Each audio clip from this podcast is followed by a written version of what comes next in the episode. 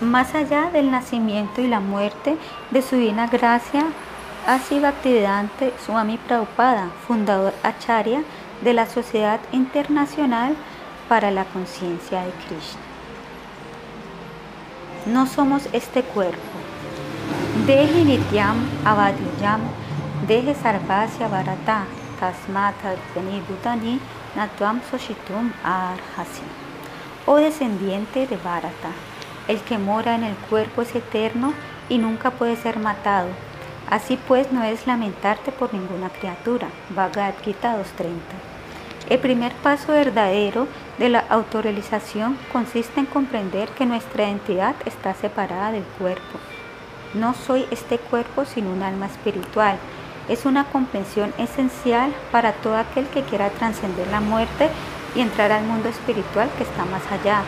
No es simplemente cuestión de decir no soy este cuerpo, sino experimentarlo realmente. Esto no es tan sencillo como pueda parecer al principio, aunque no somos este cuerpo, sino conciencia pura, de una u otra forma, hemos quedado encerrados dentro del vestido corporal, el cual envejece gradualmente y finalmente tenemos que abandonar. Si realmente queremos la felicidad, independencia que trasciendan a la muerte, debemos establecernos en nuestra posición constitucional como conciencia pura y permanecer ahí. Ya que vivimos en el concepto corporal de la vida, nuestra idea de la felicidad es como aquella de un hombre con delirio. Algunos filósofos sostienen que esta condición de delirio, de identificarse con el cuerpo, debe ser curada absteniéndose de toda acción. Debido a que estas actividades materiales nos han producido aflicción, sostienen que en realidad debemos detenerlas. Según ellos, la culminación de la perfección consiste en una clase de nirvana budista, budista en el cual no se realizan actividades. Buda aseguraba que la existencia de este cuerpo se ha producido debido a una combinación de elementos materiales y que si de una u otra manera se separan o desmontan estos elementos materiales, se removerá entonces la causa del sufrimiento. Si los recaudadores de impuestos nos causan demasiadas molestias debido a que poseemos una gran casa, una solución simple es destruir la casa. Sin embargo, el Bhagavad indica que este cuerpo material no lo es todo. Más allá de esta combinación de elementos materiales se encuentra el espíritu y el síntoma del espíritu es la conciencia. No podemos negar la existencia de la conciencia. Un cuerpo sin conciencia es un cuerpo muerto. Tan pronto como la conciencia que hay en el cuerpo sea removida, la boca no hablará, los ojos no verán y los oídos oirán. Hasta un niño puede entender esto. Es un hecho que la conciencia es absolutamente necesaria para la animación del cuerpo. ¿Qué es esta conciencia? Tal como el calor y el humo son síntomas del fuego, similarmente, la conciencia es el síntoma del alma. La energía del alma o del yo es producida en forma de conciencia. En verdad la conciencia comprueba que el alma está presente. Esta no es la filosofía del Bhagavad Gita únicamente, sino que es la conclusión de toda la literatura védica. La escuela impersonalista de Shankaracharya, así como también los Vaishnavas que siguen la sucesión discipular del Señor Krishna, reconocen la verdadera existencia del alma, pero no así en cambio los filósofos budistas. Los budistas acuyen que durante cierta etapa la combinación de la materia produce conciencia, pero este argumento queda refutado por el hecho de que tengamos todos elementos materiales a nuestra disposición, no podremos producir conciencia a partir de ellos. Puede que todos los elementos materiales estén presentes en un hombre muerto, pero no podremos revivir a ese hombre y devolverle la conciencia. El cuerpo no es como una máquina. Cuando una pieza de una máquina se daña, esta puede ser reemplazada y la máquina funcionará de nuevo pero cuando el cuerpo se daña y la conciencia lo abandona, no hay posibilidad de reemplazar la parte dañada y rejuvenecer la conciencia. El alma es diferente del cuerpo y mientras el alma esté ahí, el cuerpo estará vivo, pero no hay posibilidad de animar el cuerpo en ausencia del alma. Ya que no podemos percibir el alma con nuestros sentidos burdos, nosotros la negamos. En realidad hay muchísimas cosas que están ahí, pero que no podemos ver con nuestros sentidos obtusos. No podemos ver el aire ni las ondas de radio ni de sonido, ni podemos percibir las bacterias diminutas, pero sin embargo, esto no significa que no estén ahí. Con la ayuda del microscopio y otros instrumentos, se pueden percibir muchas cosas que previamente habían sido negadas debido a los sentidos imperfectos, simplemente porque el alma, la cual es de tamaño atómico, no ha sido todavía percibida ni con los sentidos ni con instrumentos, no debemos concluir que no está ahí. Sin embargo, puede ser percibida por sus síntomas y efectos. En el Bhagavad Gita 2.14, si Krishna señala que todos nuestros sufrimientos se deben a que nos identificamos falsamente con el cuerpo. Matra espartash tu panteya, sitoshna shuka dukanda, agama nityas tam pitik. Oh hijo de Kunti, la aparición temporal del frío y del calor, de la felicidad y aflicción y su desaparición a su de tiempo son como la aparición y la desaparición de las estaciones del invierno y el verano. Estas surgen de la percepción proveniente de los sentidos y uno debe aprender a tolerarlas sin perturbarse o hasta Barata. Puede que en el verano sintamos placer por el contacto con el agua, pero en el invierno evitamos esa misma agua porque está muy fría. En ambos casos el agua es la misma, pero la percibimos agradable o desagradable debido a su contacto con el cuerpo. Todos los sentidos, perdón, todos los sentimientos de aflicción y felicidad se deben al cuerpo. Bajo ciertas condiciones, el cuerpo y la mente sienten felicidad y aflicción. De hecho, nosotros anhelamos la felicidad, ya que la posición constitucional del alma es la felicidad. El alma es parte o porción del Ser Supremo, quien es Sachit Ananda Viraja la personificación del conocimiento, la bienaventuranza y la eternidad. En realidad, el mismo nombre Krishna, el cual no es sectario, significa el placer más grande. Krish significa el más grande y Na significa placer. Krishna es el epítome del placer, ya que somos partes o porciones de él, nosotros también anhelamos el placer. Una gota de agua en el océano tiene todas las propiedades del océano mismo y nosotros, aunque seamos partículas diminutas del todo supremo, tenemos las mismas propiedades energéticas del supremo. El cuerpo debe considerarse como indicación de una condición enferma. Un hombre enfermo no puede disfrutar adecuadamente. Por ejemplo, a un hombre con ictericia el azúcar candel le sabrá amarga pero un hombre sano puede saborear su dulzura. En ambos casos, el azúcar de la misma, pero de acuerdo con nuestra condición tiene un sabor diferente. A menos que seamos curados por este concepto enfermizo de la vida corporal, no podremos probar la dulzura de la vida espiritual. En realidad nos sabrá amarga. Al mismo tiempo, al aumentar nuestro goce de la vida material, estamos complicando aún más nuestra condición de enfermedad. Un paciente que padece de fiebre tifoidea no puede comer alimentos sólidos y si alguien se lo da para que los disfrute y él los come, estará complicando aún más su enfermedad y pondrá su vida en peligro. Si realmente queremos liberarnos del sufrimiento y la asistencia material, tenemos que minimizar nuestras exigencias y placeres corporales. En realidad el goce material no es ningún goce. El verdadero goce no cesa.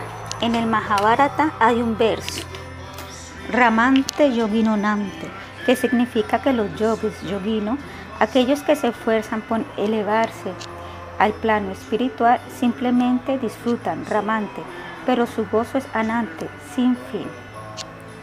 Esto es porque su gozo es en relación con el disfrutador supremo, Rama, Sri Krishna. Bhagavan Sri Krishna es el verdadero disfrutador y en el Bhagavad Gita 5.29 lo confirma.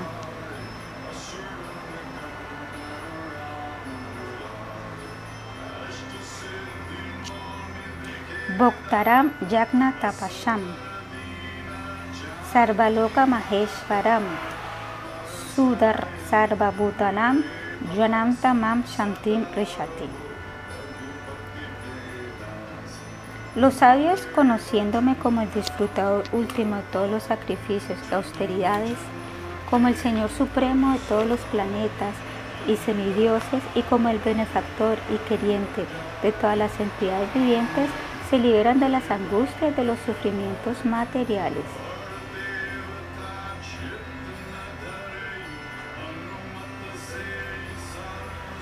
Boga significa goce y nuestro goce proviene de entender nuestra posición como los disfrutados.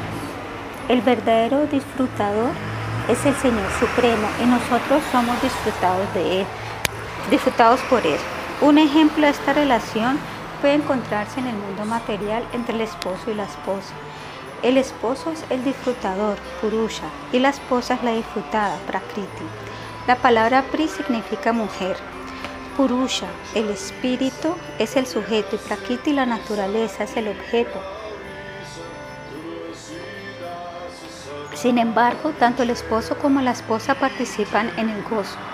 Cuando hay verdadero gozo, no se hace la diferencia de que el esposo está disfrutando más o que la esposa está disfrutando menos. Aunque el hombre o macho predomina y la mujer hembra es predominada, no hay diferencia en cuando se trata de placer. En una escala más grande, ninguna entidad viviente es el disfrutador. Dios se expandió en muchos y nosotros constituimos esas expansiones. Dios es uno sin igual pero él quiso convertirse en mucho a fines de disfrutar. Nosotros tenemos experiencia de que hay poco o nada de placer al sentarnos solos en un cuarto hablando con nosotros mismos. Sin embargo, si hay cinco personas presentes, nuestro placer se intensificará. Y si podemos conversar sobre Krishna ante muchísima gente, el placer será mucho, mucho más grande. El goce implica variedad. Dios se convirtió en muchos para goce. Y así nuestra posición es la de ser disfrutados. Esa es nuestra posición constitucional y el propósito de nuestra creación. Tanto el disfrutador como el disfrutado tienen conciencia, pero la conciencia del disfrutado está subordinada a la conciencia del disfrutador. Aunque Krishna es el disfrutador y nosotros los disfrutados, todos podemos participar igualmente en el goce. Podemos perfeccionar nuestro goce cuando participemos en el goce de Krishna no hay posibilidad de que disfrutemos separadamente en el plano corporal. A lo largo del Bhagavad Gita se desalienta el goce material que está en el puro plano corporal. Matras paratas tukaunteya, sitoshna shuka duka daha, agamapino mityas tam titiksava barata. Oh hijo de Kunti, la aparición temporal del frío y el calor de la felicidad y la aflicción y su desaparición a su tiempo son como la aparición y la desaparición de las estaciones del invierno y el verano. Estas surgen de la percepción proveniente de los sentidos y uno debe aprender a tolerarlas sin disturbarse o vástago de barata. El cuerpo material es el resultado de la interacción de las modalidades de la naturaleza material y está predestinado a la destrucción. Antavanta y deja Nitya Yokta Shariniha Andashino Pramayesaya Tasmat Yudyasva Bharata. Solamente el cuerpo material de la entidad viviente, la cual es indestructible, inconmensurable y eterna, está sujeto a la destrucción, por lo tanto lucha o descendiente de Bharata. Si Krishna, por lo tanto, nos alienta a trascender el concepto corporal de la existencia y alcanzar nuestra verdadera vida espiritual. Guna etan atiyatrin dehideha sambudavan janmamitru yaradukhai vimuktu mirtam ashunte. Cuando el ser que habita dentro del cuerpo es capaz de trascender estas tres modalidades, la bondad, la pasión y la ignorancia, puede entonces liberarse del nacimiento, la muerte, la vejez y sus angustias, y puede disfrutar del néctar incluso en esta vida. Para establecernos en el plano espiritual puro del Brahma Bhuta, por encima de las tres modalidades, debemos adoptar el método de conciencia de Krishna, el don de Chaitanya Mahaprabhu, el canto de los nombres de Krishna, Hare Krishna, Hare Krishna, Krishna Krishna Hare Hare, Hare Rama Hare Rama, Rama Rama Hare Hare. Facilita este proceso. Este método se llama Bhakti Yoga o Mantra Yoga y los emplean los trascendentalistas más elevados. Cómo experimentan los trascendentalistas su identidad que está más allá del nacimiento y de la muerte, más allá del cuerpo material y se trasladan del universo material a los universos espirituales, son los temas de los capítulos siguientes. La elevación a la hora de la muerte. Hay diferentes clases de trascendentalistas llamados yogis, hatha yogis, jnana yogis, dhyana yogis y bhakta yogis, y todos ellos son elegibles para ser trasladados al mundo espiritual. La palabra yoga significa vincular y los sistemas de yoga tienen como finalidad vincularlos con el mundo trascendental. Tal como se mencionó en el capítulo anterior, originalmente todos estamos relacionados con el Señor Supremo pero ahora hemos quedado afectados por la contaminación material. El proceso consiste en volver al mundo espiritual y este proceso de vinculación se llama yoga. Otro significado de la palabra yoga es más. En la actualidad estamos sin Dios, o sea, menos el Supremo. Cuando añadimos a Krishna, o sea, Dios, en nuestras vidas, esta vida humana se vuelve perfecta. A la hora de la muerte tenemos que finalizar este proceso de perfección. Durante nuestra vida tenemos que practicar el método para alcanzar esta perfección, de modo que a la hora de la muerte, cuando tengamos que abandonar este cuerpo material, podamos lograr esa perfección. Prayana Kale Mana Shashalena Bhakti Yoga Valena Shaiva Madhya Pranamas Bella Samyak Satam Param Purusham Upaiti Divyam. Aquel que a la hora de la muerte fija su aire vital en el entrecejo y se ocupa con plena devoción en recordar al Señor Supremo, ciertamente alcanzará a la suprema personalidad de Dios. Así como un estudiante toma un curso durante 4 o 5 años y luego presenta un examen y recibe su título en forma similar, si durante el curso de la vida practicamos para el examen, a la hora de la muerte y lo aprobamos, entonces seremos trasladados al mundo espiritual. Toda nuestra vida es examinada a la hora de la muerte. Yam yam papis maram babam teati ante kalevaram tatam evaiti kaunteya sadatat bababa babatiha. Cualquiera que sea el estado de existencia que uno recuerde cuando abandona su cuerpo, ese estado alcanzará sin duda alguna. Hay un proverbio bengalí que dice que todo lo que uno haga para alcanzar la perfección será puesto a prueba a la hora de la muerte. En el Bhagavad Gita, Krishna describe lo que uno debe hacer cuando abandone el cuerpo. Para el Dhyana Yogi meditador, si Krishna recita los siguientes versos. Las personas versadas en los Vedas que entonan el Omkara y que son grandes sabios en la orden de la renunciación entran al Brahman. Deseando tal perfección, uno practica el celibato. Ahora te explicaré este proceso para alcanzar la salvación. La situación yógica comprende el desapego de todas las entidades sensuales, cerrando todas las puertas de los sentidos y fijando la mente en el corazón y el aire vital en la parte superior de la cabeza uno se sitúa en el yoga. En el sistema de yoga este proceso se llama pratyahara, que significa exactamente lo opuesto. Aunque durante la vida los ojos están ocupados en ver la belleza mundana, a la hora de la muerte uno tiene que retraer los sentidos de sus objetos y ver la belleza interna. En forma similar, los oídos están acostumbrados a oír muchísimos sonidos del mundo, pero el momento de la muerte, en ese momento uno tiene que oír internamente el sonido interno del Omkara. Om iti ekashram brahma viajaram mam anushmaram yaprayati tyayam deham sayati paramam pati. Si después de situarse en la práctica del yoga y entonado la sílaba sagrada Om, la combinación suprema de letras, uno piensa en la suprema personalidad de Dios y abandona su cuerpo, ciertamente llegará a los planetas espirituales. De esta manera, todos los sentidos deben de tener sus actividades externas y concentrarse en la forma del Vishnumurti, la forma de Dios. La mente es muy turbulenta, pero tiene que fijarse en el Señor que está en el corazón. Cuando la mente se fija dentro del corazón y el aire vital es trasladado a la parte superior de la cabeza, uno puede alcanzar la perfección del yoga. En ese momento, el yogi determina dónde ha de ir en el universo material hay innumerables planetas y más allá de este universo está el universo espiritual. Los yogis obtienen información sobre estos lugares de la literatura védica, así como una persona que va a América puede darse una idea del lugar leyendo libros, también uno puede obtener conocimiento sobre los planetas espirituales al leer la literatura védica.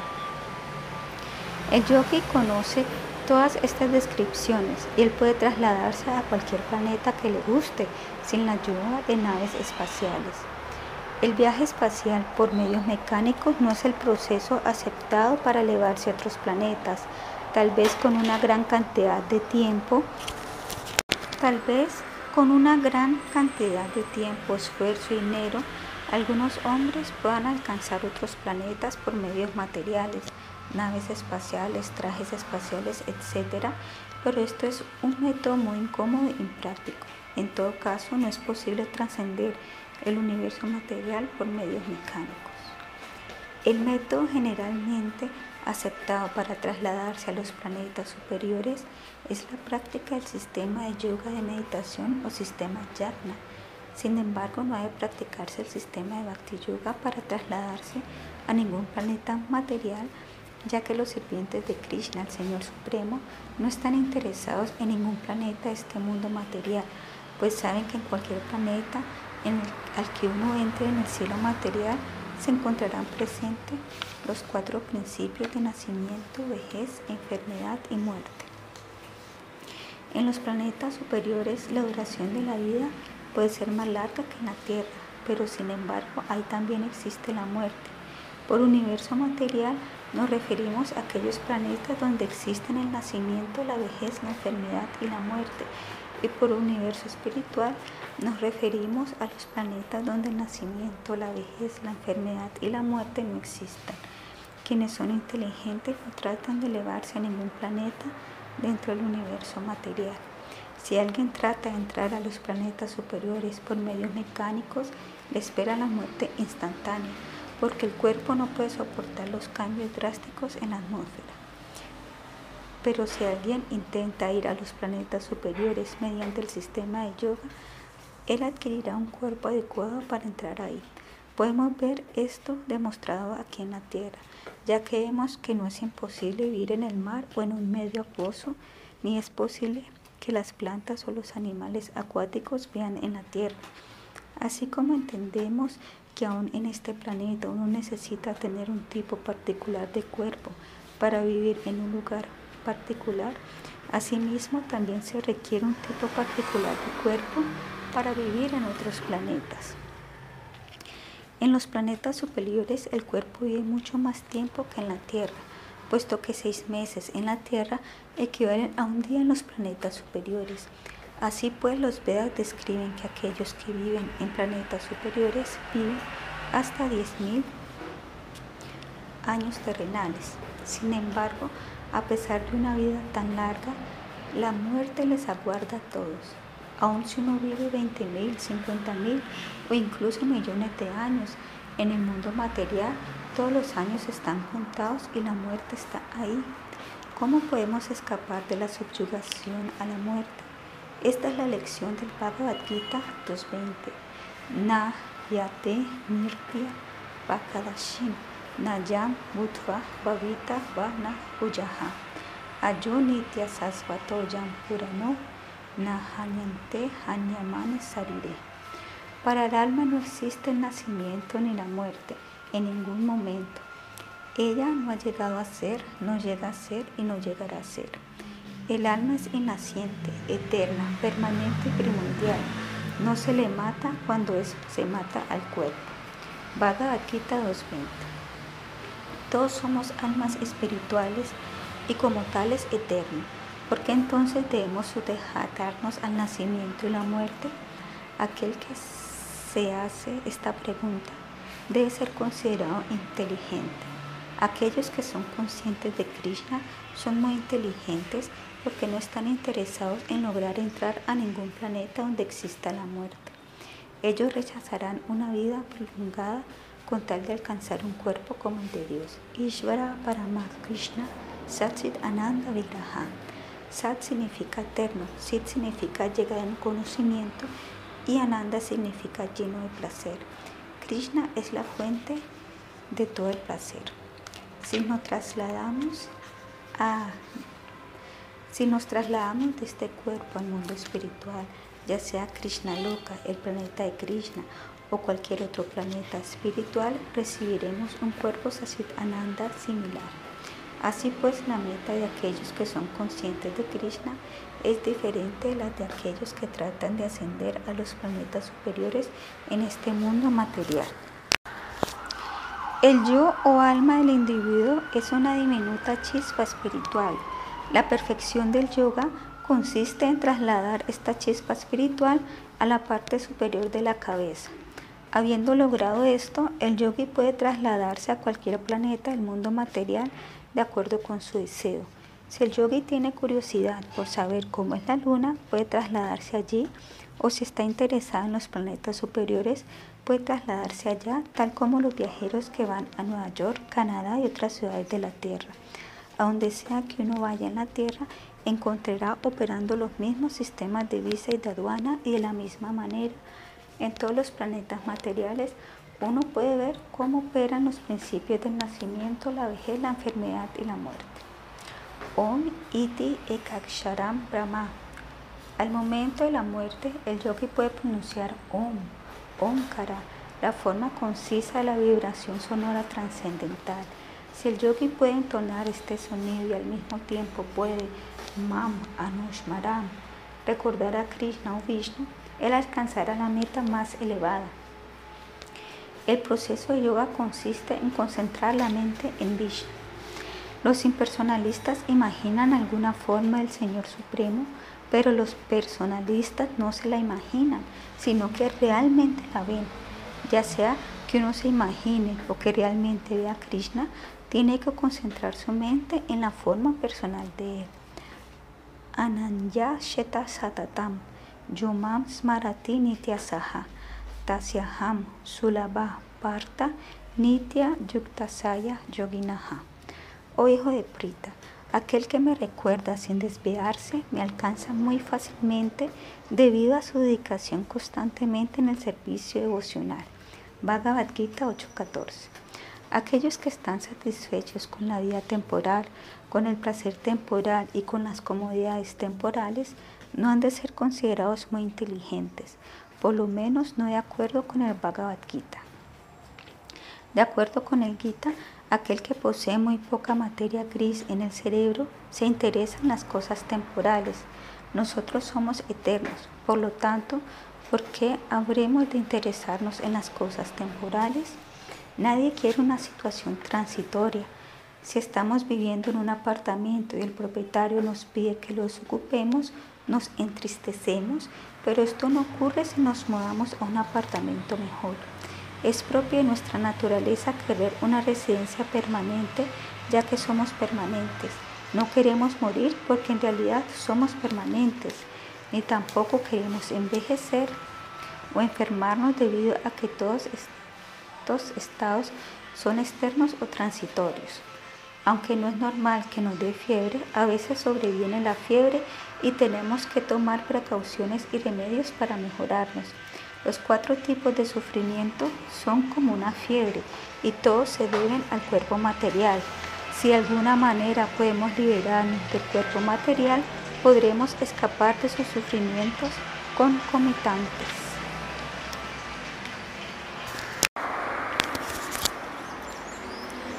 Para que los impersonalistas liberen de este cuerpo temporal, Krishna le recomienda aquí que entonen la sílaba Om. De esta manera tienen asegurado su traslado al mundo espiritual.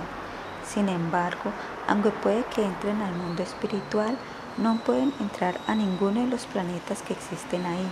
Ellos permanecen afuera en el Brahmayoti. Podemos comparar el Brahmayoti con los rayos del Sol y los planetas espirituales como el Sol mismo. En el cielo espiritual, los impersonalistas permanecen en la refulgencia del Señor Supremo, el Brahmayoti. Los impersonalistas son puestos en el Brahmayoti como chispas espirituales y de esta manera el Brahmayoti está lleno de chispas espirituales. Esto es lo que significa fusionarse con la, existencia, con la existencia espiritual. No debe pensarse que uno se fusiona con el Brahmayoti en el sentido de volverse uno con él. La chispa espiritual retiene su individualidad, pero debido a que el impersonalista no quiere tomar una forma personal, permanece como una chispa espiritual dentro de esa refulgencia. Así como los rayos del sol se componen de muchísimas partículas atómicas, de igual manera, el Brahmayoti se compone de muchísimas chispas espirituales. Sin embargo, siendo entidades vivientes, queremos disfrutar. El simple hecho de existir no es suficiente. Queremos bienaventuranza, ananda y también existencia, sat. En su totalidad, la entidad viviente se compone de tres cualidades, eternidad, conocimiento y bienaventuranza quienes entran impersonalmente al Brahmayoti pueden permanecer ahí por algún tiempo, con pleno conocimiento de que ahora están fusionados homogéneamente con el Brahman, pero no pueden experimentar ese ananda eterno, la bienaventuranza, porque esa parte falta. Es posible permanecer solitario en un cuarto por algún tiempo y disfrutar leyendo un libro o absorbiéndose en algún pensamiento, pero no es posible permanecer en ese cuarto durante muchos años seguidos e indudablemente no durante toda la eternidad. Por lo tanto, aquel que se fusione personalmente con la existencia del Supremo tiene toda posibilidad de caer de nuevo en el mundo material para buscar alguna compañía ese es el veredicto del Sriman Bhagavatam. Quizá los astronautas viajen miles y miles de kilómetros, pero si no encuentran refugio en algún planeta, tienen que volver de nuevo a la Tierra. En ambos casos se requiere un refugio. En la posición impersonal, el refugio es incierto. Por lo tanto, el Sriman Bhagavatam dice que incluso, si incluso después de tantos esfuerzos, el impersonalista entra al mundo espiritual y alcanza una posición impersonal, él debe regresar al mundo material por haber sido negligente con el servicio al Señor Supremo que se ejecuta con amor y devoción. Mientras estemos aquí en la tierra, debemos aprender a amar y a servir a Krishna, el Señor Supremo. Si aprendemos esto, podemos entrar a esos planetas espirituales. La posición del impersonalista en el mundo espiritual no es permanente, ya que debido a su soledad intentará buscar compañía. Debido a que no se relaciona personalmente con el Señor Supremo, él tiene que regresar al mundo y asociarse con entidades vivientes condicionadas. Es de suma importancia, por lo tanto, que conozcamos la naturaleza de nuestra posición constitucional. Queremos eternidad completo conocimiento y también placer. Cuando nos quedamos solos por largo tiempo, no podemos sentir placer. Aceptamos el placer dado por el mundo material. El verdadero placer lo disfrutamos siendo conscientes de Krishna. En el mundo material se acepta generalmente que el placer más elevado es la vida sexual. Este es un reflejo pervertido del placer sexual del mundo espiritual, el placer de la relación con Krishna. Pero no debemos pensar que ese placer es como el placer sexual del mundo material. No, ese es diferente. Pero a menos que la vida sexual exista en el mundo espiritual, no puede reflejarse aquí. Aquí hay simplemente un reflejo pervertido, pero la verdadera vida existe con Krishna, quien está colmado de todo placer. Por lo tanto, el mejor proceso es prepararnos ahora, de modo que a la hora de la muerte podamos trasladarnos al universo espiritual a Krishna Loka y así asociarnos con Krishna. En el Brahma Samhita 5.29 si Krishna y su morada son descritos así. Adoro a Govinda, el Señor primordial, el primer progenitor, quien cuida a las vacas, satisfaciendo todos los deseos en moradas hechas de joyas espirituales, rodeadas de millones de árboles de los deseos, siempre servido con gran veneración y afecto por cientos y miles de Lakshmis o Gopis. Esta es una descripción de Krishna Loka. Las cosas están hechas de lo que se llama piedra de toque. Cualquier cosa que sea tocada por la piedra de toque inmediatamente se convierte en oro. Los árboles son árboles que cumplen los deseos o árboles de deseos, porque uno puede recibir de ellos todo lo que desee. En este mundo tenemos mangos de un árbol de mango y manzanas de una de manzana, pero ahí de cualquier árbol uno puede obtener todo lo que desee. En forma similar, las vacas se llaman surabi y ellas producen un ministro inagotable de leche. Estas son descripciones de los planetas espirituales que se encuentran en las escrituras védicas. En este mundo material nos hemos aclimatado al nacimiento, a la muerte y a toda clase de sufrimientos. Los científicos materialistas han descubierto muchas facilidades para el goce de los sentidos y para la destrucción pero no han descubierto ninguna solución para los problemas de la vejez, la enfermedad y la muerte. Ellos no pueden hacer una máquina que detenga la muerte, la vejez o la enfermedad. Podemos manifestar algo que acelere la muerte, pero nada que la detenga. Sin embargo, los que son inteligentes no se preocupan por las cuatro clases de sufrimiento de la vida material, sino por elevarse a los planetas espirituales Aquel que está continuamente en trance, nitya, yutasa, yoginaha, no desvía su atención hacia nada más. Él está situado siempre en trance. Su mente siempre está colmada con pensamientos sobre Krishna sin desviarse. Anaya Sheta Shatatam. Shatatam se refiere a todas partes y en todo momento. En la India, yo vivía en Brindavana y ahora estoy en América, pero esto no significa que estoy fuera de Brindavana porque si siempre pienso en Krishna, entonces siempre estoy en Brindavan sin considerar las denominaciones materiales. Conciencia de Krishna significa que uno siempre vive con Krishna en ese planeta espiritual, Goloka Brindavan, y que uno está simplemente esperando abandonar este cuerpo material. Smarati Nityasa significa recordando continuamente. Y para aquel que está recordando continuamente a Krishna, el Señor se hace Tayasam Shulavaha, fácilmente asequible. Krishna mismo dice que él es adquirido fácilmente mediante el proceso de Bhakti Yoga. Entonces, ¿por qué habremos de optar algún otro proceso? Podemos cantar Hare Krishna, Hare Krishna, Krishna Krishna, Hare Hare, Hare Rama, Hare Rama, Rama Rama, Hare Hare, 24 horas al día. No hay reglas ni regulaciones. Uno puede cantar en la calle, en el tren subterráneo o en su casa o oficina. No hay impuestos ni gastos. Entonces, ¿por qué no adoptarlo? Liberándose de los planetas materiales, los yagnis y los yogis generalmente son impersonalistas y aunque calzan una forma temporal de liberación al fusionarse con la refulgencia personal, el cielo espiritual, de acuerdo con el Sriman Bhagavatam, su conocimiento no se considera puro. Por medio de penitencias, austeridades y meditaciones, ellos pueden elevarse al plano del absoluto supremo, pero como ya se ha explicado, caen de nuevo al mundo material porque no han tomado en serio el aspecto personal de Krishna. A menos que uno adore los pies del loto de Krishna, tendrá que descender de nuevo al plano material. La actitud ideal debe ser, yo soy tu servidor eterno, por favor, permíteme de alguna manera dedicarme a tu servicio. A Krishna se le llama Ayitaha, el inconquistable, porque nadie puede conquistar a Dios, pero de acuerdo con el Srimad Bhagavatam, al quien que tiene esta actitud de servicio fácilmente conquista al Supremo. El Srimad Bhagavatam también recomienda que abandonemos ese proceso inútil de tratar de medir al Supremo. Ni siquiera podemos medir los límites del espacio, que decir del Supremo.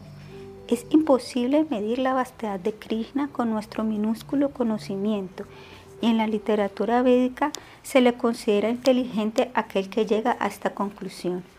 Uno debe llegar sumisamente al entendimiento de que uno es un segmento muy insignificante del universo, abandonando el esfuerzo por entender al Supremo mediante el conocimiento limitado o la especulación mental.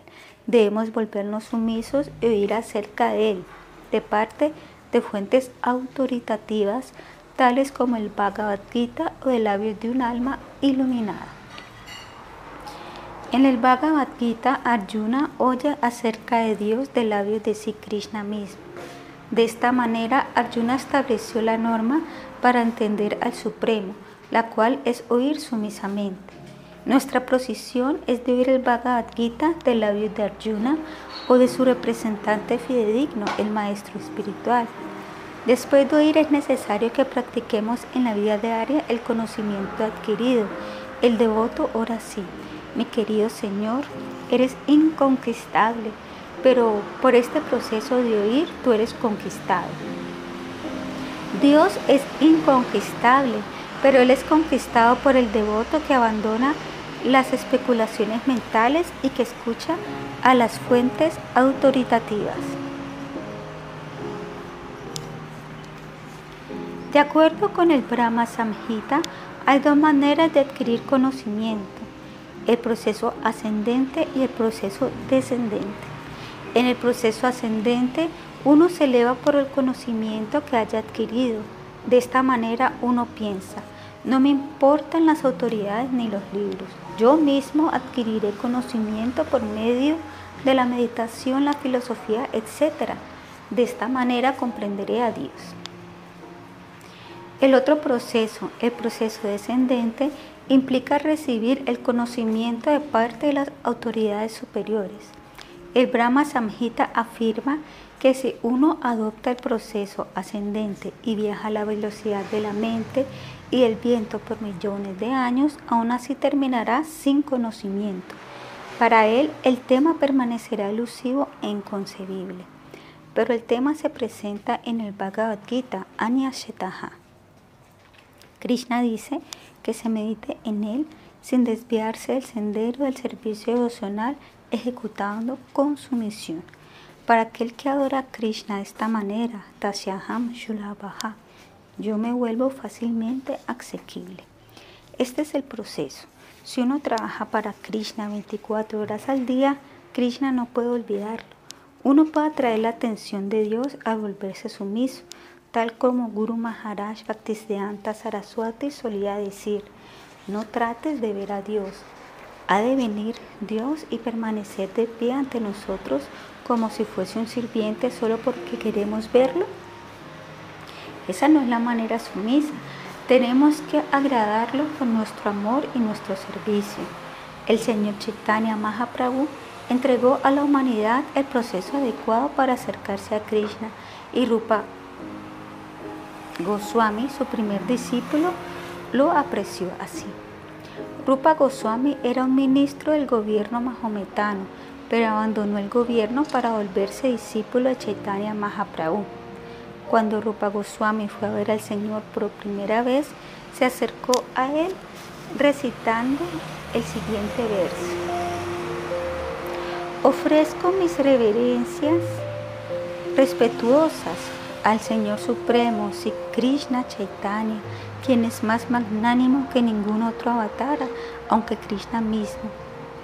Ya que Él está otorgando libremente lo que nunca ha dado nadie, amor puro por Krishna. Namo Mahavandayaya Krishna Prema Pratayate Krishna ya Krishna Chaitanya Namne Gora Tushena Maha. Rupa Goswami llamó a Chaitanya Mahaprabhu la personalidad más munificente y más caritativa, ya que le ofrecía libremente las cosas más preciosas, amor por Dios. Todos queremos a Krishna y anhelamos alcanzarlo. Krishna es el más atractivo, el más hermoso, el más opulento, el más poderoso y el más letrado. Ese es el objetivo de nuestro anhelo. Anhelamos lo hermoso, lo poderoso, lo letrado y lo acaudalado. Krishna es la fuente de todo esto, así que solo tenemos que volver nuestra atención a Él y obtendremos todo, cualquier cosa que queramos. Cualquiera que sea el deseo de nuestro corazón, se cumplirá mediante este proceso de conciencia de Krishna. Tal como se afirmó anteriormente, aquel que muere con conciencia de Krishna tiene garantizada su entrada a Krishna Loka, la morada suprema donde Krishna reside. En cuanto a esto, uno puede preguntarse sobre cuál es la ventaja de ir a ese planeta y Krishna mismo responde. Después de alcanzarme, las grandes almas que son yogis consagrados nunca regresan a este mundo temporal, el cual está lleno de sufrimiento, ya que han alcanzado la perfección más elevada. Bhagavad Gita 8.15. Si Krishna, el Creador, certifica que este mundo material es Dukha Layam, lleno de sufrimiento. ¿Cómo entonces podemos hacerlo agradable? ¿Será posible hacer este mundo agradable con los supuestos avances de la ciencia? No, no es posible. Como resultado, ni siquiera queremos saber cuáles son esos sufrimientos. Como se ha dicho anteriormente, los sufrimientos son el nacimiento, la vejez, la enfermedad y la muerte. Y como no podemos darle una solución, tratamos de hacerlos a un lado. La ciencia no tiene el poder para remediar esos sufrimientos que siempre nos están causando problemas. En cambio, ellos desvían nuestra atención hacia la fabricación de naves espaciales o de bombas atómicas. La solución a estos problemas se da en el Bhagavad Gita, si uno alcanza el plano de Krishna, no tendrá que volver a esta tierra de nacimiento y muerte. Debemos tratar de entender que este lugar está lleno de sufrimientos. Se necesita determinada cantidad de conciencia evolucionada para entender esto. Los gatos, los perros y los puercos no pueden entender que están sufriendo. El hombre llama a un animal racional, pero está usando su raciocinio para fomentar sus propensiones animales en vez de buscar liberarse de esta situación desgraciada. Aquí Krishna explícitamente afirma que aquel que regrese a él nunca volverá a nacer para padecer los sufrimientos de nuevo. Aquellas grandes almas que regresan a él han alcanzado la perfección más elevada de la vida, la cual alivia a la entidad viviente del sufrimiento de la existencia condicional. Una de las diferencias que existen entre Krishna y un ser ordinario es que una entidad ordinaria solo puede estar en un lugar a la vez, pero Krishna puede estar en todas partes del universo y simultáneamente permanecer en su morada. La morada de Krishna en el reino trascendental se llama Goloka Brindavan. La Brindavana de la India es esa misma Brindavana que ha descendido a la tierra. Cuando Krishna desciende por su propia potencia interna, también desciende su dama o morada. En otras palabras, cuando Krishna desciende a la tierra, Él se manifiesta en ese lugar particular. A pesar de esto, la morada de Krishna permanece eternamente en la esfera trascendental, en los Vaikuntas. En el verso anterior, Krishna proclama que aquel que regresa a su morada en los Vaikuntas nunca ha de nacer otra vez en el mundo material. Tal persona se llama Mahatma. En Occidente la palabra Mahatma generalmente se escucha en relación con Mahatma Gandhi, pero debemos entender que Mahatma no es el título de un político. Más bien Mahatma se refiere al hombre consciente de Krishna de primera clase, el cual es elegible para entrar a la morada de Krishna. La perfección del Mahatma consiste en lo siguiente. Él utiliza la forma humana de vida y los recursos de la naturaleza para desenredarse el ciclo del nacimiento y de la muerte. Una persona inteligente sabe que no quiere sufrimientos, pero estos le son impuestos a la fuerza. Como se planteó antes, nosotros siempre estamos en una condición de sufrimiento debido a la mente, al cuerpo, a los disturbios de la naturaleza y otras entidades vivientes. siempre se nos impone alguna clase de sufrimiento. Este mundo material está destinado para sufrir, a menos que existan los sufrimientos, no podemos volvernos conscientes de Krishna. Los sufrimientos son en realidad un incentivo y nos ayudan a elevarnos a la conciencia de Krishna. Un hombre inteligente se pregunta por qué estos sufrimientos le son impuestos a él por la fuerza. Sin embargo, la actitud de la civilización moderna es déjenme sufrir, déjenme cubrir el sufrimiento con la embriaguez o con drogas. Esto es suficiente para mí. Pero cuando se termina la embriaguez, vuelven los sufrimientos. No es posible encontrarles solución a los sufrimientos de la vida. con la embriaguez artificial. La solución se encuentra en el proceso de conciencia de Krishna. Se puede señalar que mientras los devotos de Krishna están tratando de entrar al planeta de Krishna, el interés de la sociedad está en ir a la luna. ¿Acaso ir a la luna no es también la perfección? La tendencia a viajar a otros planetas siempre se encuentra presente en la entidad viviente. Un nombre de la entidad viviente Sarvagata, que significa aquel que quiere viajar a todas partes. Viajar es parte de la naturaleza de las entidades vivientes. El deseo de ir a la luna no es algo nuevo. Los yogis también están interesados en entrar a los planetas superiores, pero en el Bhagavad Gita 8.16, Krishna señala que esto no le servirá de nada o hijo de Kunti, del planeta más elevado en el mundo material hasta el más bajo, todos son lugares de sufrimiento, donde ocurren repetidamente el nacimiento y la muerte, pero aquel que llega a mi morada jamás vuelve a nacer. El universo está dividido en sistemas planetarios superiores, medios e inferiores. La Tierra es considerada un miembro del sistema planetario medio Krishna señala que aunque uno entre al planeta más elevado de todos llamado Brahmaloka, aún así encontrará la repetición del nacimiento y la muerte. Los otros planetas del universo están llenos de entidades vivientes. No debemos pensar que nosotros estamos aquí y que todos los demás planetas están vacíos. Por la experiencia práctica podemos ver que ningún lugar de la Tierra carece de entidades vivientes. Si cavamos profundamente en la tierra, encontraremos gusanos. Si nos sumergimos profundamente en el agua, encontraremos plantas y animales acuáticos. Si subimos al cielo, encontraremos muchísimas aves. ¿Cómo es posible concluir que, que en otros planetas no hayan entidades vivientes? Pero Krishna indica que aunque entremos en los planetas donde residen los grandes semidioses, continuaremos sujetos a la muerte. De nuevo Krishna repite que al llegar a su planeta no tendremos que nacer de nuevo. Debemos ser muy serios para alcanzar nuestra vida eterna, plena de aventuranza y conocimiento.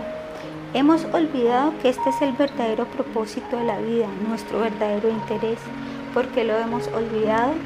Sencillamente porque hemos quedado atrapados a causa del brillo material, por los rascacielos, las grandes fábricas y los juegos políticos, aunque sabemos que no importa lo grande que construyamos los rascacielos, no podremos vivir aquí indefinidamente.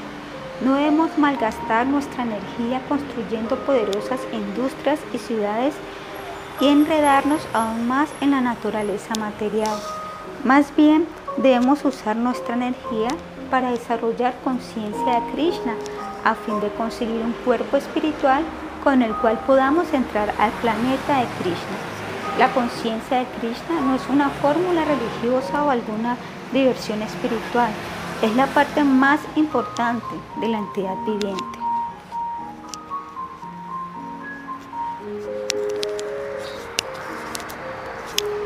El cielo que está más allá del universo. Si incluso los planetas superiores de este universo están sujetos al nacimiento y a la muerte, ¿por qué se esfuerzan los grandes yogis para elevarse a esos planetas? Aunque estos yogis tengan muchos poderes místicos, Aún así tienen la tendencia a querer disfrutar las comodidades de la vida material. En los planetas superiores es posible vivir vidas increíblemente largas. El cálculo del tiempo en esos planetas lo indica así Krishna. Según cálculos humanos, la duración de un día de Brahma es igual a la suma de mil eras, y esa es también la duración de su noche. Bhagavad Gita 8.17. Un yuga comprende 4.300.000 años. Se calcula que este número multiplicado por mil corresponde a 12 horas de Brahma, o sea, un día en el planeta de Brahma Loka. De la misma manera, a la noche le corresponde otro periodo de 12 horas. 30 de esos días equivalen a un mes y 12 meses a un año, y Brahma vive durante 100 de esos años. En ese planeta la vida es ciertamente larga. Sin embargo, aún después de vivir billones de años, los habitantes de Brahmaloka tienen que enfrentar la muerte. No hay escape de la muerte, a menos que vayamos a los planetas espirituales. Cuando se manifiesta el día de Brahma, esta multitud de entidades vivientes comienzan su existencia. A la llegada de la noche de Brahma, todas son aniquiladas. Al final del día de Brahma, todos los sistemas planetarios inferiores quedan cubiertos de agua y los seres que hay allí son aniquilados. Después de esta devastación y después de que pasa la noche de Brahma, en la mañana, cuando él despierta, hay de nuevo una creación y aparecen todos los seres. Así pues, la naturaleza del mundo material es estar sujeto a la creación y a la destrucción. Una y otra vez llega el día y esta multitud de seres se activa y de nuevo cae la noche o parta y ellos son irremediablemente disueltos. Bhagavad Gita 8.19. Aunque a las entidades vivientes no les gusta la devastación, esta vendrá e inundará los planetas hasta que todos los seres vivientes queden sumergidos en el agua durante la noche de Brahma. Pero a medida que llegue el día, el agua gradualmente desaparecerá. Mas existe otra naturaleza, la cual es eterna y trascendental a esta materia manifiesta y no manifiesta. Esa naturaleza suprema y nunca es aniquilada. Cuando todo en este mundo es aniquilado, esa parte permanece tal como es. Bhagavad Gita 8:20. No podemos calcular la extensión del universo material, pero tenemos información védica de que hay millones de universos dentro de la creación total y más allá de estos universos materiales existe otro cielo que es espiritual. Allá todos los planetas son eternos y la vida de todos los seres es eterna.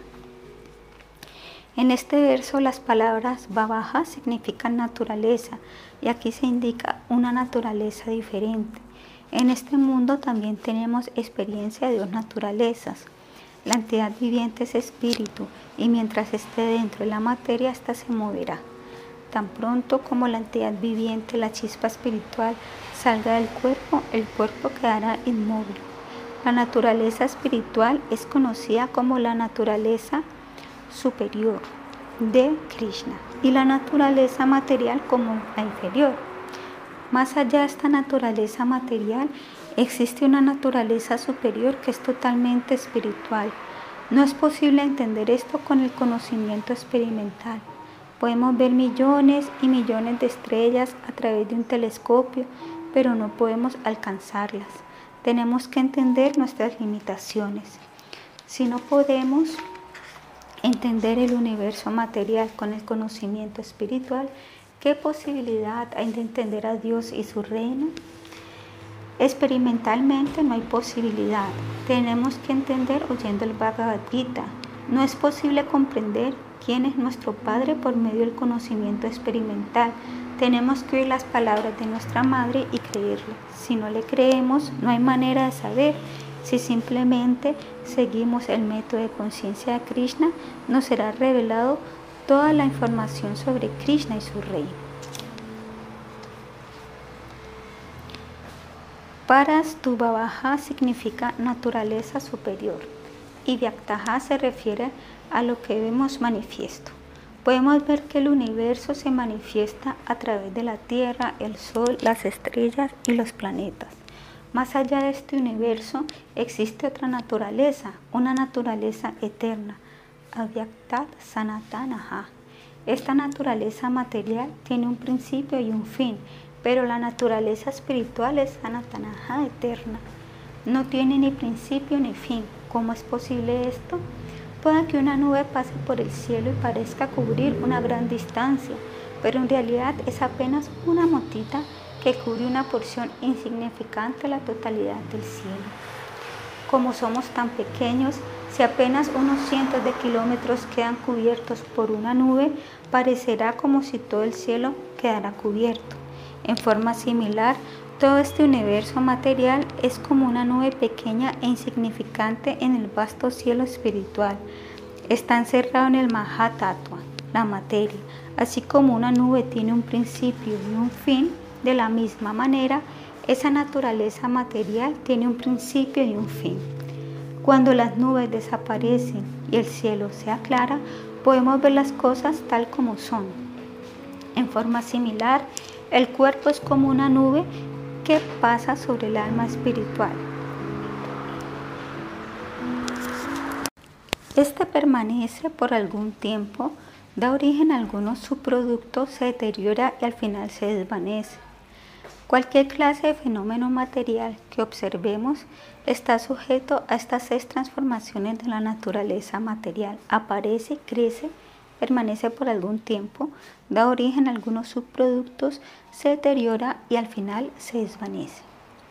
Krishna indica que más allá de esta naturaleza, la cual es como una nube cambiante, existe una naturaleza espiritual que es eterna.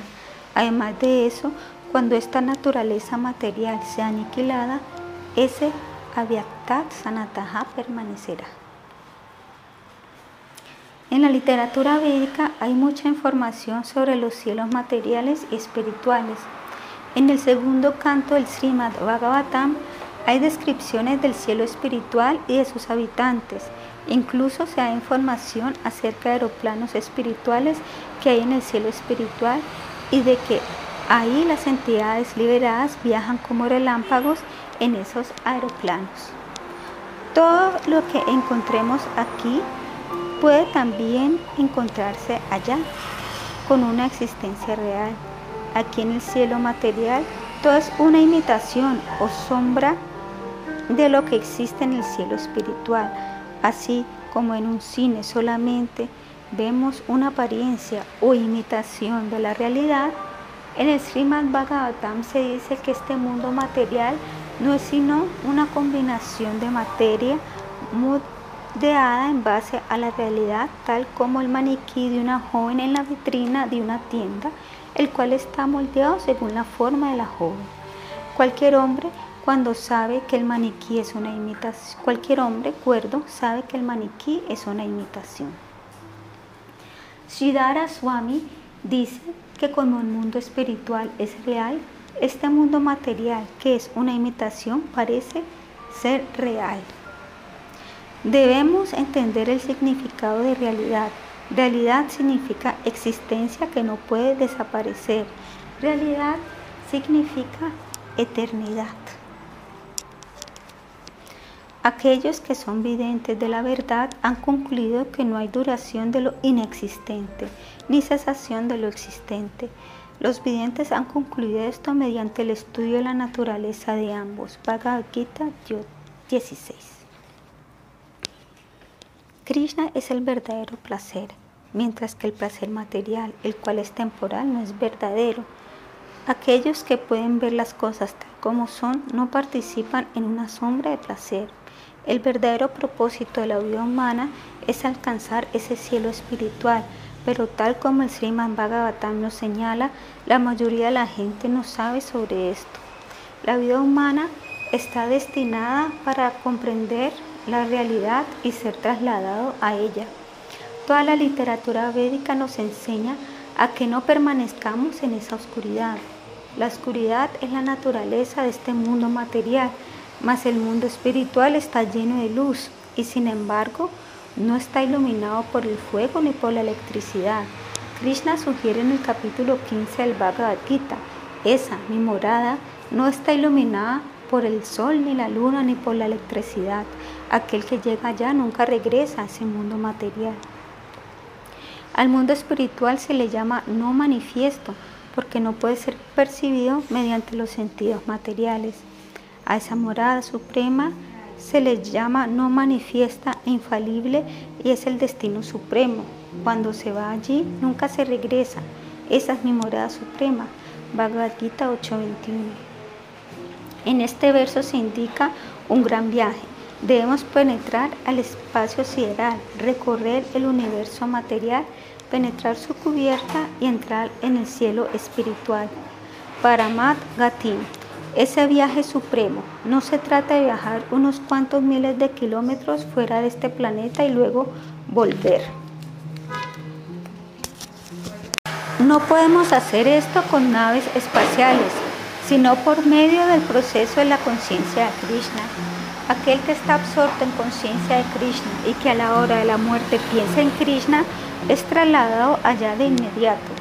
Si en lo más mínimo queremos ir a ese cielo espiritual y cultivar la vida eterna bienaventurada y llena de conocimiento, tendremos que pensar a cultivar desde ahora un cuerpo Sachik Ananda se dice que Krishna tiene un cuerpo Sakshit Ananda. Ishvara Parama Krishna Sakshit Ananda Vigraha. Y nosotros también tenemos un cuerpo similar de eternidad, conocimiento y bienaventuranza. Pero es muy pequeño y está cubierto por el vestido de la materia. Si una u otra manera podemos abandonar este falso vestido, alcanzaremos ese reino espiritual. Si alcanzamos una vez ese mundo espiritual no tendremos que regresar. Ya prayana nivartante. Entonces, todos debemos tratar de ir a ese Dhamma Paramam, la morada suprema de Krishna. Krishna mismo viene a llevarnos y Él nos da las escrituras como libros de guía y nos envía a su representante fidedigno.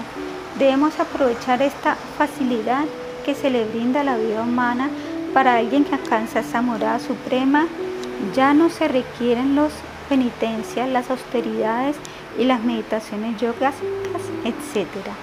Y para aquel que no la alcanza, todas las penitencias, austeridades son una pérdida inútil de tiempo. La forma humana de vida es una oportunidad para obtener esta bendición y es el deber del Estado, los padres, los profesores y los tutores elevar a aquellos que han adquirido esta forma humana para que alcancen esta perfección de la vida. Civilización no significa simplemente comer, dormir, aparearse y pelear como los perros y gatos. Debemos utilizar correctamente esta forma humana de vida y sacarle provecho a este conocimiento para prepararnos volviéndonos conscientes de Krishna, de modo que estemos absortos en Krishna 24 horas al día y que en el momento de la muerte nos traslademos inmediatamente a ese cielo espiritual. La suprema personalidad de Dios, quien es más grande que todos, es asequible mediante la devoción omnipenetrante y todas las cosas están situadas dentro de él. Tal como se indica aquí, si tenemos algún interés por alcanzar esa morada suprema, el proceso es el bhakti. Bhaktya significa servicio devocional, sumisión al Señor Supremo. La raíz de la palabra bhaktya es vash, que significa servicio. La definición de bhakti dada en el Narada Pancharatra es libertad de las designaciones, si uno está resuelto a abandonar todas las designaciones que están vinculadas con el alma espiritual pura, que surgen debido al cuerpo y que siempre cambian, cuando el cuerpo cambia, entonces podrá alcanzar el bhakti. Bhakti significa comprender que uno es espíritu puro y que no es en absoluto materia. Nuestra identidad real no es este cuerpo, no es simplemente una cubierta que es simplemente una cubierta del espíritu, sino que nuestra identidad real es Dasa, ser sirviente de Krishna.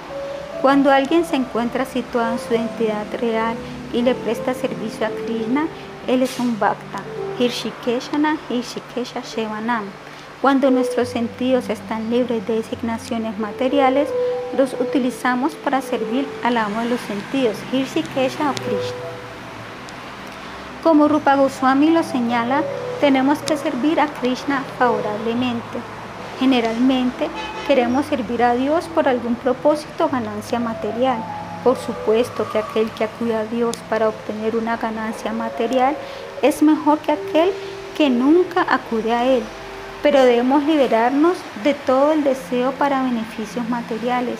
Nuestra meta debe ser comprender a Krishna. Por supuesto que Krishna es ilimitado y no es posible comprenderlo, pero tenemos que aceptar lo que podemos comprender. El Bhagavad Gita se ha presentado específicamente para nuestro entendimiento. Debemos saber que al recibir conocimiento de esa manera, Krishna se complace y debemos servirle favorablemente de acuerdo con lo que le plazca. El proceso de conciencia de Krishna es una gran ciencia con una inmensa literatura que debemos utilizar para alcanzar Bhakti. Purushaha Shaparaha.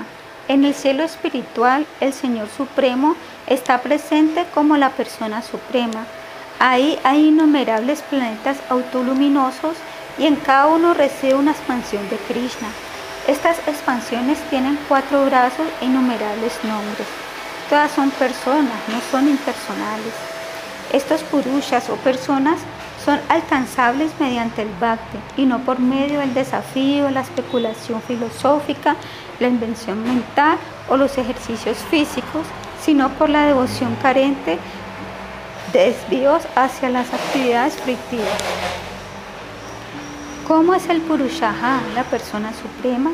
Yashyantaha Shanti Bhutani, Jena Sarvam Idam Tatam.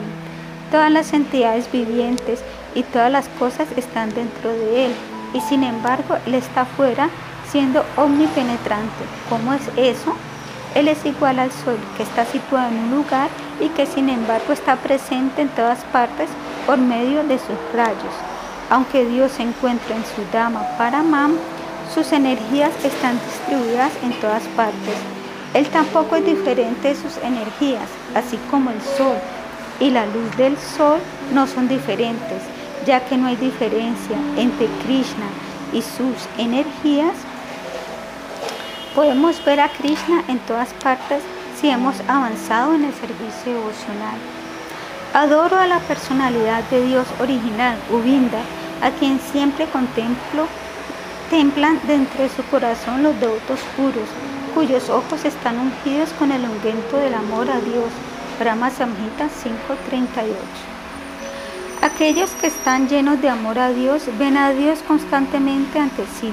No es que ayer en la noche vimos a Dios y que ahora ya no está presente. No, para aquel que es consciente de Krishna, Krishna siempre está presente y puede ser percibido constantemente Simplemente tenemos que desarrollar los ojos para verlo a Él.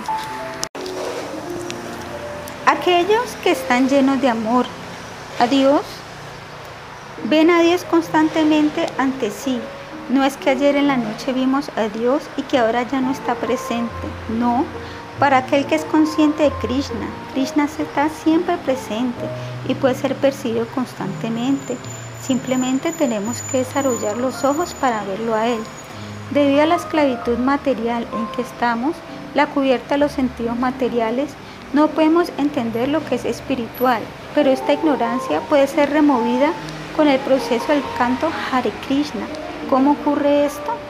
Un hombre que está durmiendo puede ser aceptado como una vibración sonora aunque él está prácticamente inconsciente, sin poder ver, sentir, oler, etc., el sentido del oído es tan prominente que es posible despertar a ese hombre dormido con una vibración sonora. En forma similar, el alma espiritual, aunque ahora ha sido vencida por el sueño del contacto material, puede ser revivida con esta vibración sonora trascendental de Hare Krishna, Hare Krishna, Krishna Krishna, Hare Hare, Hare Rama, Hare Rama, Rama Rama, Hare Hare. Hare Krishna es simplemente un llamado al Señor Supremo y a sus energías. Hare significa energía y Krishna es el Señor Supremo. Así que cuando cantamos Hare Krishna estamos diciendo, oh energía del Señor, Oh Señor, por favor, acéptame. No tenemos otra oración para ser aceptados por el Señor. No hay que orar por el pan de cada día, ya que el pan siempre está ahí. Hare Krishna no es en un llamado al Señor Supremo solicitando que nos acepte. El Señor Chaitanya Mahaprabhu mismo oraba así. Oh hijo de Maharaj Nanda, yo soy tu servidor eterno y sin embargo, de una u otra manera he caído en el océano del nacimiento y de la muerte. Por favor, sácame de este océano de muerte y colócame como uno de los átomos a tus pies del loto. 5. La única esperanza para un hombre que ha caído en medio del océano es que alguien venga y lo rescate. Si tan solo alguien viene y lo levanta unos cuantos centímetros fuera del agua, él queda a salvo inmediatamente. En forma similar, si de alguna manera somos sacados del océano del nacimiento y de la muerte mediante el proceso de la conciencia de Krishna, quedaremos inmediatamente a salvo. Aunque no podemos percibir la naturaleza trascendental del Señor Supremo, de su nombre, fama y actividades, si absorbemos nuestra conciencia en Krishna, Dios mismo se revelará gradualmente entre nosotros. No podemos ver a Dios por nuestro propio esfuerzo, pero si nos calificamos, Dios se revelará ante nosotros y entonces lo veremos. Nadie puede ordenarle a Dios que venga ante uno y dance, pero tenemos que actuar de tal manera que Krishna se complazca en revelarse ante nosotros. Krishna nos da información sobre sí mismo en el Bhagavad Gita y no debemos tener dudas sobre ella, simplemente tenemos que sentirla y entenderla. No se necesita ninguna cualidad previa para comprender el Bhagavad Gita, ya que este es hablado en el plano absoluto. El simple proceso de cantar los nombres de Krishna nos revelará lo que somos, lo que es Dios, cuáles son los universos materiales y espirituales, por qué estamos condicionados, cómo podemos salir de ese condicionamiento y de todos los demás paso a paso. En realidad, el proceso de creencia y revelación no es ajeno a nosotros, todos los días depositamos nuestra fe en algo que creemos que nos revelará más tarde. Se nos revelará más tarde. Puede que compremos un pasaje para ir a la India y en base a este tenemos fe en que seremos transportados allí, porque habríamos de pagar dinero por un pasaje. Nosotros no le damos el dinero simplemente a cualquiera. La compañía es autorizada y la línea aérea es autorizada y eso nos produce fe. Si no tenemos fe, ni siquiera podemos dar un paso adelante en el curso ordinario de nuestra vida. Debemos tener fe, pero en aquello que es autorizado. No es que tengamos fe ciega, sino que aceptamos algo que es reconocido. Todas las clases de hombre en la India aceptan y reconocen que el Bhagavad Gita es una escritura y fuera de la India muchos eruditos teólogos y filósofos aceptan el Bhagavad Gita y que es una gran obra autoritativa. No cabe duda de que el Bhagavad Gita es una autoridad, incluso un científico tan destacado como el profesor Albert Einstein leía el Bhagavad Gita regularmente. A partir del Bhagavad Gita debemos aceptar que hay un universo espiritual, que es el reino de Dios, si de alguna manera somos transportados a un país donde se nos informa que nunca más tendremos que soportar el nacimiento, la vejez, la enfermedad y la muerte, ¿no estaríamos felices? Si supiéramos sobre tal lugar, seguramente haríamos todo lo posible por ir allá. Nadie quiere envejecer ni tampoco morir.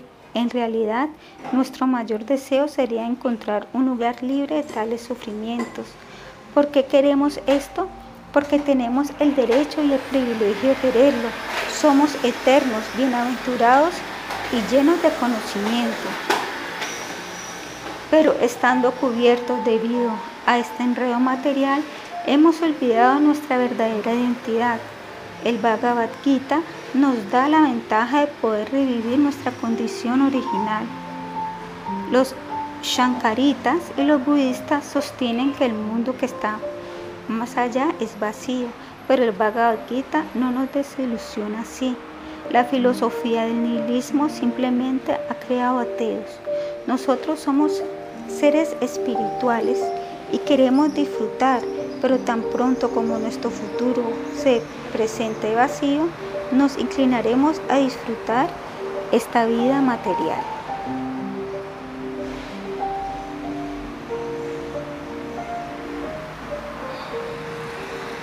De esta manera, los impersonalistas discuten la filosofía del nihilismo mientras tratan de disfrutar esta vida material lo más posible. Uno puede disfrutar especulando así, pero no podrá obtener beneficios espirituales. Quien está así trascendentalmente situado comprende al instante al Brahman Supremo, nunca se lamenta ni desea tener nada, siempre está igualmente inclinado hacia la entidad viviente. En ese estado alcanza el servicio personal puro hacia mí. Bhagavad Gita 1854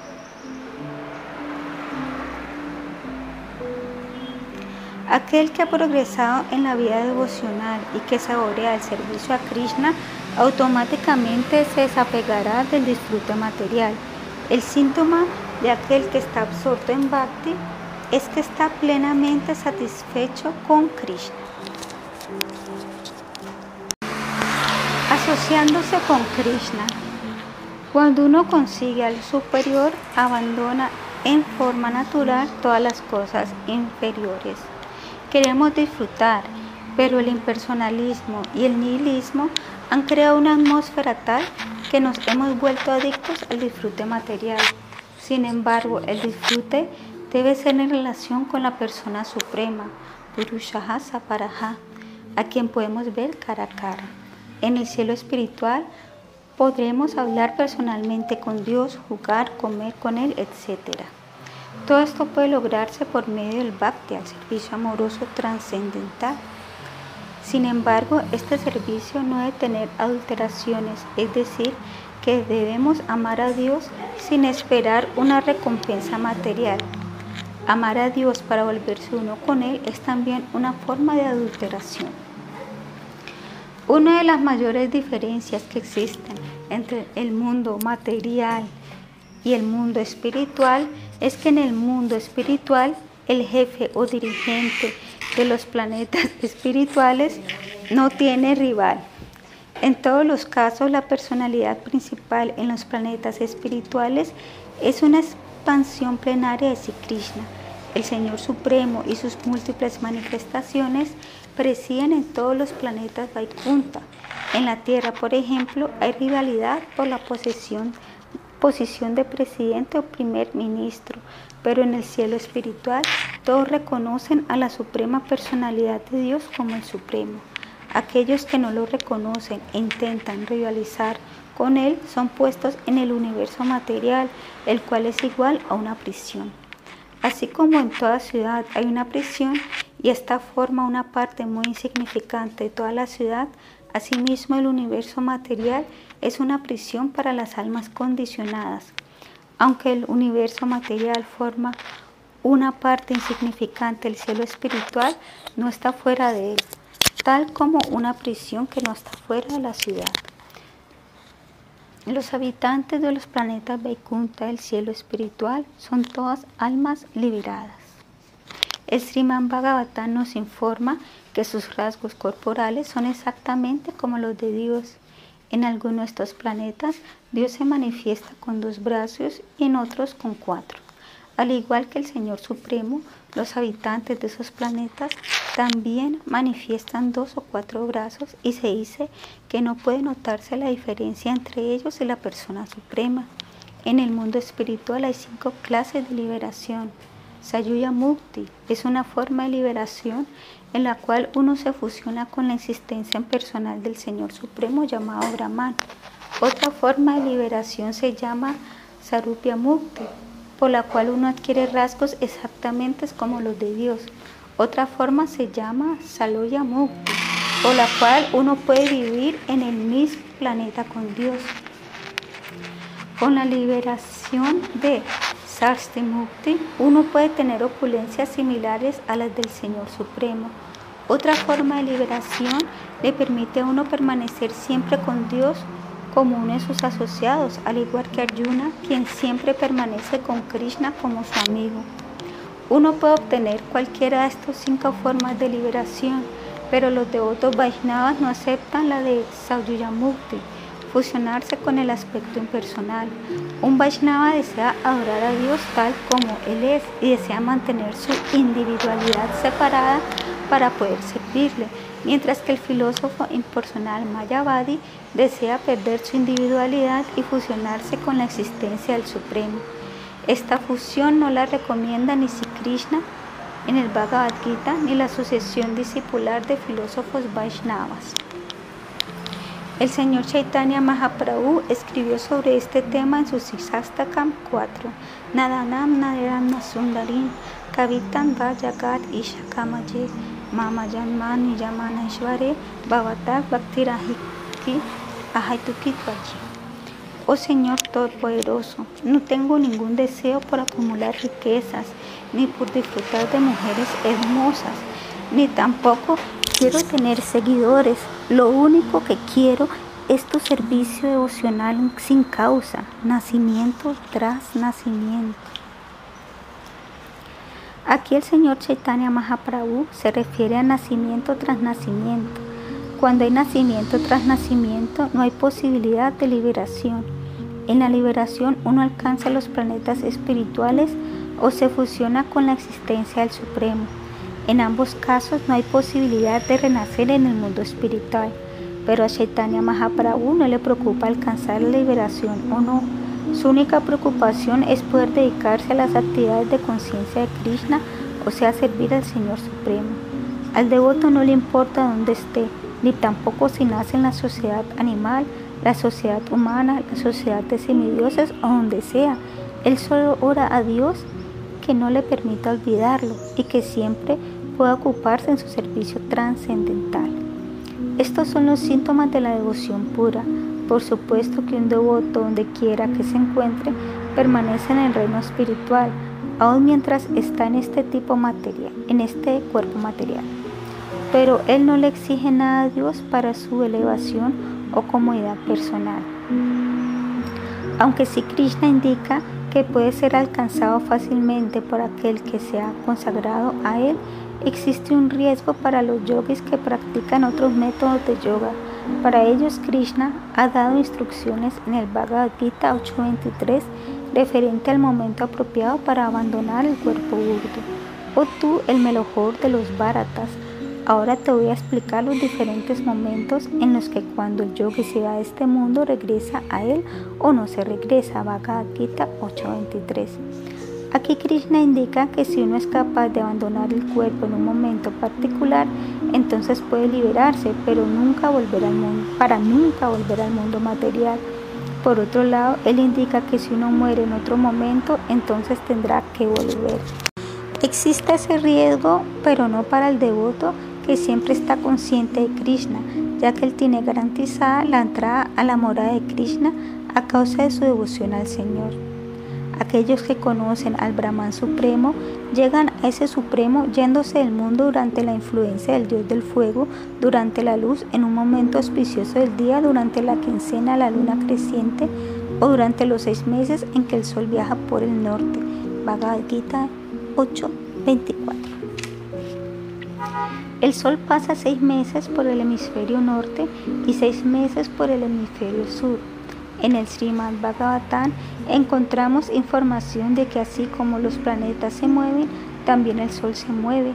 Si uno muere cuando el Sol está situado en el hemisferio norte, logra la liberación. El místico que se va de este mundo durante el humo, durante la noche, durante la quincena de la luna menguante, durante los seis meses en que el Sol pasa al sur, llega a la Luna pero regresa de nuevo. De acuerdo con la opinión védica, hay dos maneras de irse de este mundo, una en la luz y la otra en la oscuridad. Cuando uno se va en la luz no regresa, pero cuando se va en la oscuridad sí lo hace. Bhagavad Gita 8.25-26 Todo esto sucede por casualidad. No sabemos cuándo vamos a morir y podemos morir accidentalmente en cualquier momento. pero aquel que es un bhakti yogi, quien ha establecido su conciencia en Krishna, no tiene posibilidad de casualidad. Él siempre está seguro. Oh Arjuna, los devotos que conocen estos dos senderos nunca se confunden. Por lo tanto, mantente siempre fijo en la devoción. Bhagavad Gita 8:27.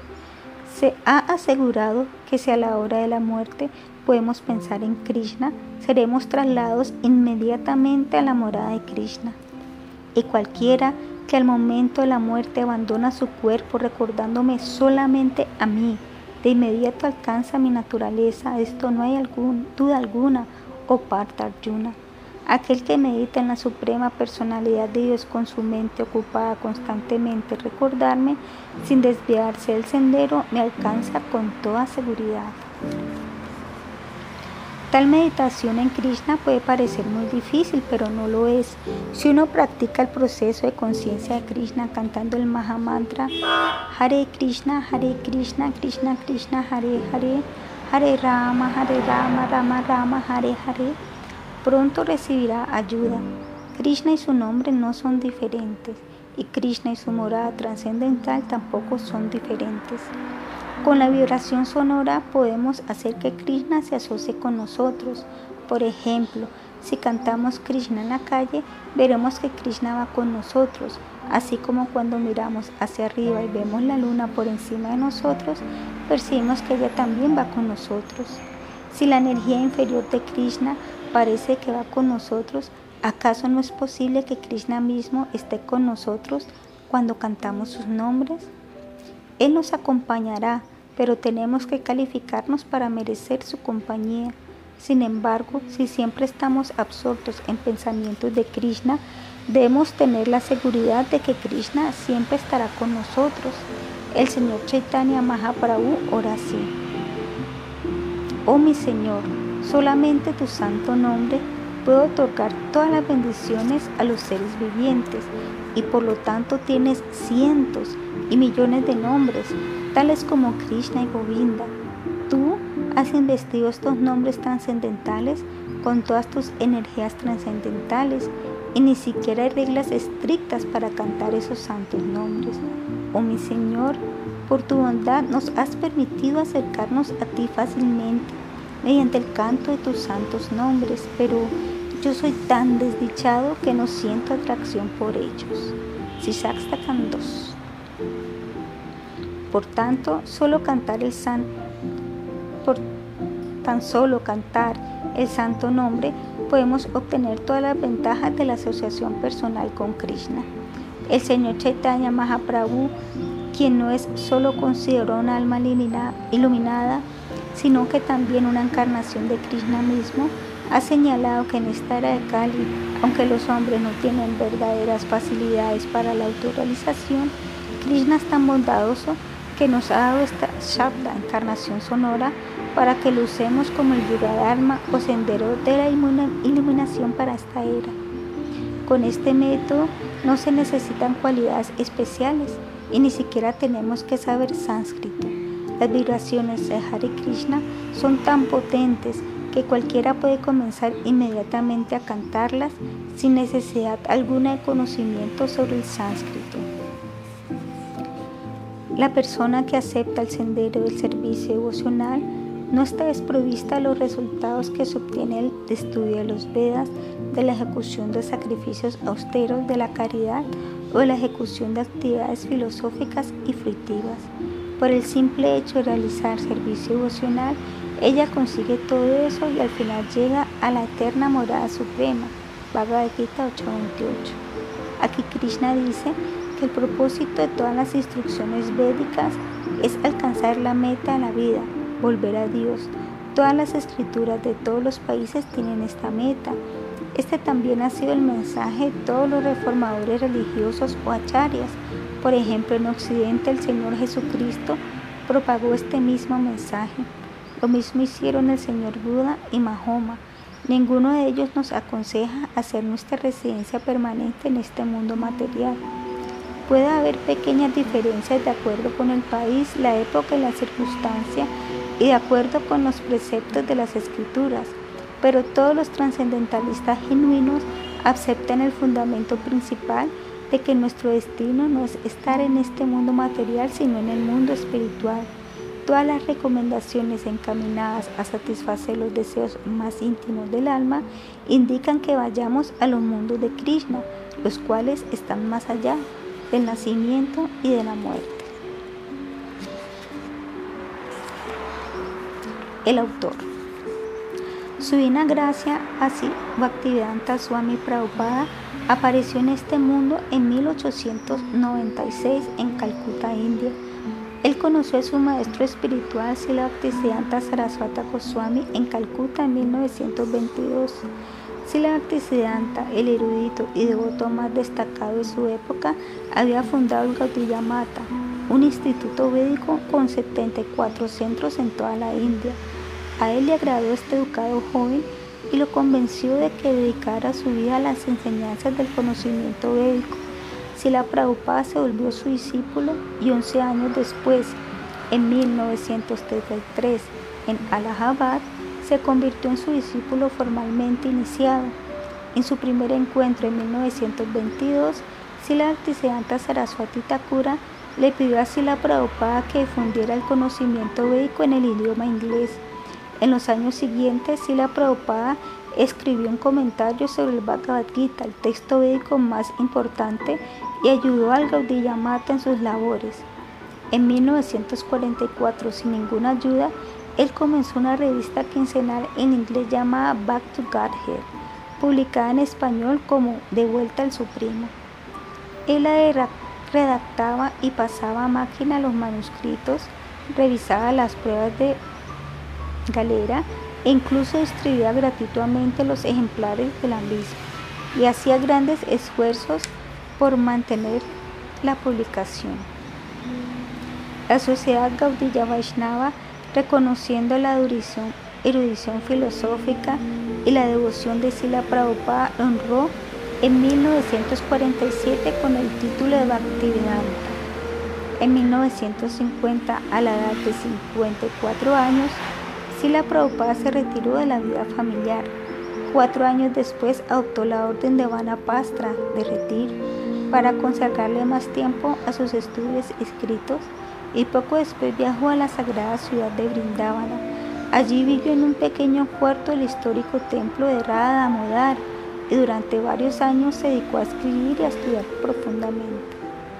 En 1959 adoptó la orden de la vida renunciante, Sanyasi, en Radha Modara, Sila Prabhupada escribió Viaje Fácil a otros planetas y comenzó la obra maestra de su vida, una traducción y comentario en múltiples volúmenes de la obra de 18.000 versos llamada el Srimad Bhagavatam, la crema de las escrituras védicas.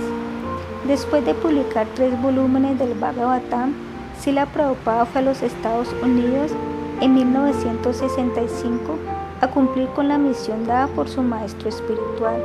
Desde ese entonces su divina gracia ha escrito unos 80 volúmenes de traducciones, comentarios y estudios resumidos autoritativos de las filosóficas y religiosas obras clásicas de la India. Cuando Srila Prabhupada arribó por vez primera a la ciudad de Nueva York en un buque de carga, se encontraba prácticamente sin un centavo pero después de casi un año de grandes dificultades, fundó la Sociedad Internacional para la Conciencia de Krishna en julio de 1966. Hasta antes de su muy lamentable partida, sucedía el 14 de noviembre de 1977, él dirigió la sociedad y la vio crecer y convertirse en una confederación mundial de más de 100 ramas escuelas, templos, institutos y comunidades agrícolas. En 1968, Sila Prabhupada fundó Nueva Brindavana, una comunidad védica experimental que se encuentra en las colinas de Virginia Occidental, Estados Unidos. Sus discípulos, inspirados por el éxito de Nueva Brindavana, la cual es hoy en día una pujante comunidad agrícola de más de mil acres, han fundado desde entonces varias comunidades similares en los Estados Unidos y el exterior. En 1975 se inauguraron en Brindavana, India, el magnífico templo Krishna Balaram y la Casa Internacional de Huéspedes de Sila Prabhupada. En 1978 se inauguró en Plaza Juhu en Bombay un complejo cultural de cuatro acres formado por un templo, un moderno teatro, una casa de huéspedes y un restaurante vegetariano. Quizá el proyecto más osado de Sila Prabhupada es una ciudad de 50.000 residentes planeada para Mayapur, Bengala Occidental. Se llama Mayapur será un modelo ideal de la vida védica que se menciona en los Vedas y la cual tiene como objetivo satisfacer las necesidades materiales de la sociedad y brindarle la perfección espiritual. Si la Prabhupada le dio además a Occidente el sistema védico de educación primaria y secundaria.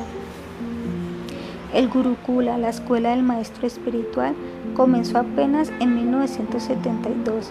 Maya tiene cientos de estudiantes y muchos centros alrededor del mundo.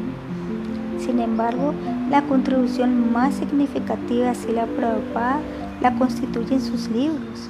La comunidad académica los respeta por su autoridad, profundidad y claridad y los ha convertido en libros regulares de texto en numerosos cursos universitarios.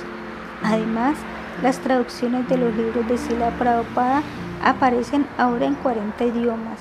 El Bhaktivedanta Book Trust estableció en 1972 principalmente para publicar la obra de su Divina Gracia se ha convertido así en el mayor editor de libros en el mundo entero en el campo de la religión y la filosofía de la India. Su proyecto más importante ha sido la publicación de una traducción y comentario de 17 volúmenes que Sila Prabhupada realizó en solo 18 meses acerca de la obra bengalí religiosa y clásica conocida como Sri Chaitanya Charitamrita. En solo 12 años y a pesar de su avanzada edad, Sila Prabhupada viajó alrededor del mundo 14 veces en giras de conferencias que lo llevaron a seis continentes. A pesar de un itinerario tan vigoroso, Sila Prabhupada continuaba escribiendo prolíficamente. Sus escritos constituyen una memorable biblioteca de la filosofía, la religión y la cultura védica. Fin.